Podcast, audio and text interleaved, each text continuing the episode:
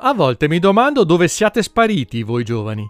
Vi si sente schiamazzare davanti alle scuole, ma poi le voci si disperdono mentre rientrate a casa.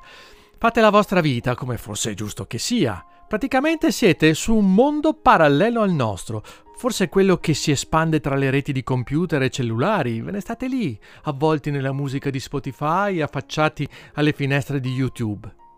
Intanto noi che, senza mai ammetterlo, sentiamo la vostra mancanza, ci inventiamo giovani e proviamo a fare quello che oramai ci rende solo ridicoli. È inutile voler fare confusione come la fate voi, essere sregolati, teste calde, imitando il vostro stile. Nessuno sa sostenere delle pretese assurde con quella sfrontatezza che per voi è naturale, mentre con noi appare solo penosa, oltre che irritante. Ma quel che è peggio è che molti adulti siano convinti che la quinta essenza della giovinezza sia proprio in queste cose. Pensate, arrivano a convincersi che riescono a fare i giovani meglio di voi perché hanno quella esperienza che a voi manca. Anche perché a sentire quel che si racconta in giro, siete dei veri disastri. Si dice che in mezzo a voi si nascondono dei mostri, bulli, teppisti, vandali, insospettabili assassini. E poi ci sono le statistiche, i sondaggi, i quadretti della tele, con adolescenti rintronate che si comprano l'essere grandi a suon di trasgressioni. Insomma, per più di qualcuno fareste proprio bene a starvene nascosti.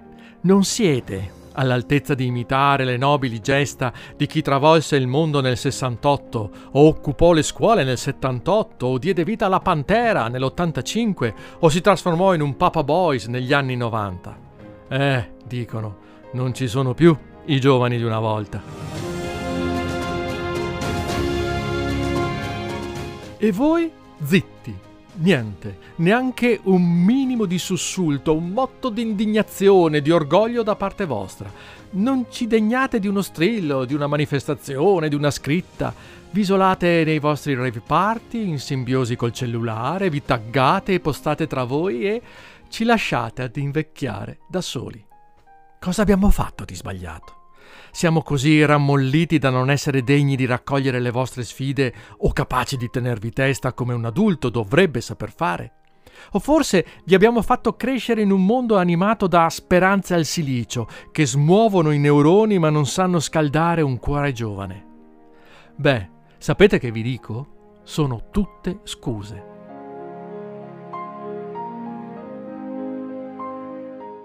Provate a stare dritti in piedi, che non siete più bambini.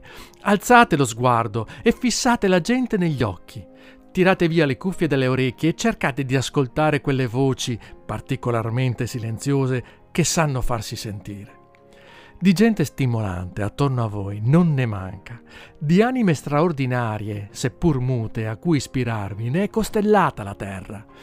Mettetevi di fronte a loro e siate voi stessi. Così accadrà il miracolo di un mondo che torna a volare alto.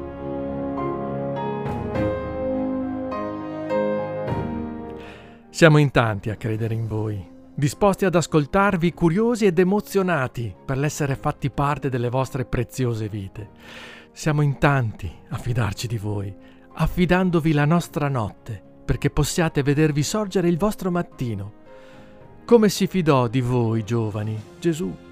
Che si prese per madre una ragazza di 16 anni, come primi discepoli due fratelli minorenni, Andrea e Giovanni, e che iniziò lui stesso, dodicenne, a far sentire la sua voce inquietante nel cortile del Tempio, perché nessun dotto si addormentasse pigro nel suo antico sapere.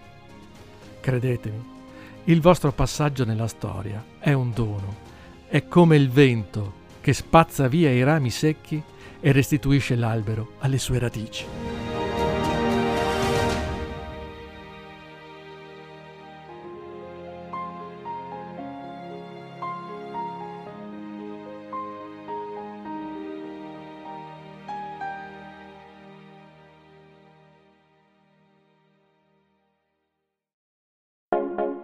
Iscriviti al canale podcast di Chissà chi sei ma se non vuoi perdere le nuove puntate settimanali, manda il messaggio Avvisami su WhatsApp al numero 351 921 2825 oppure visita il sito chissà chi sei.it.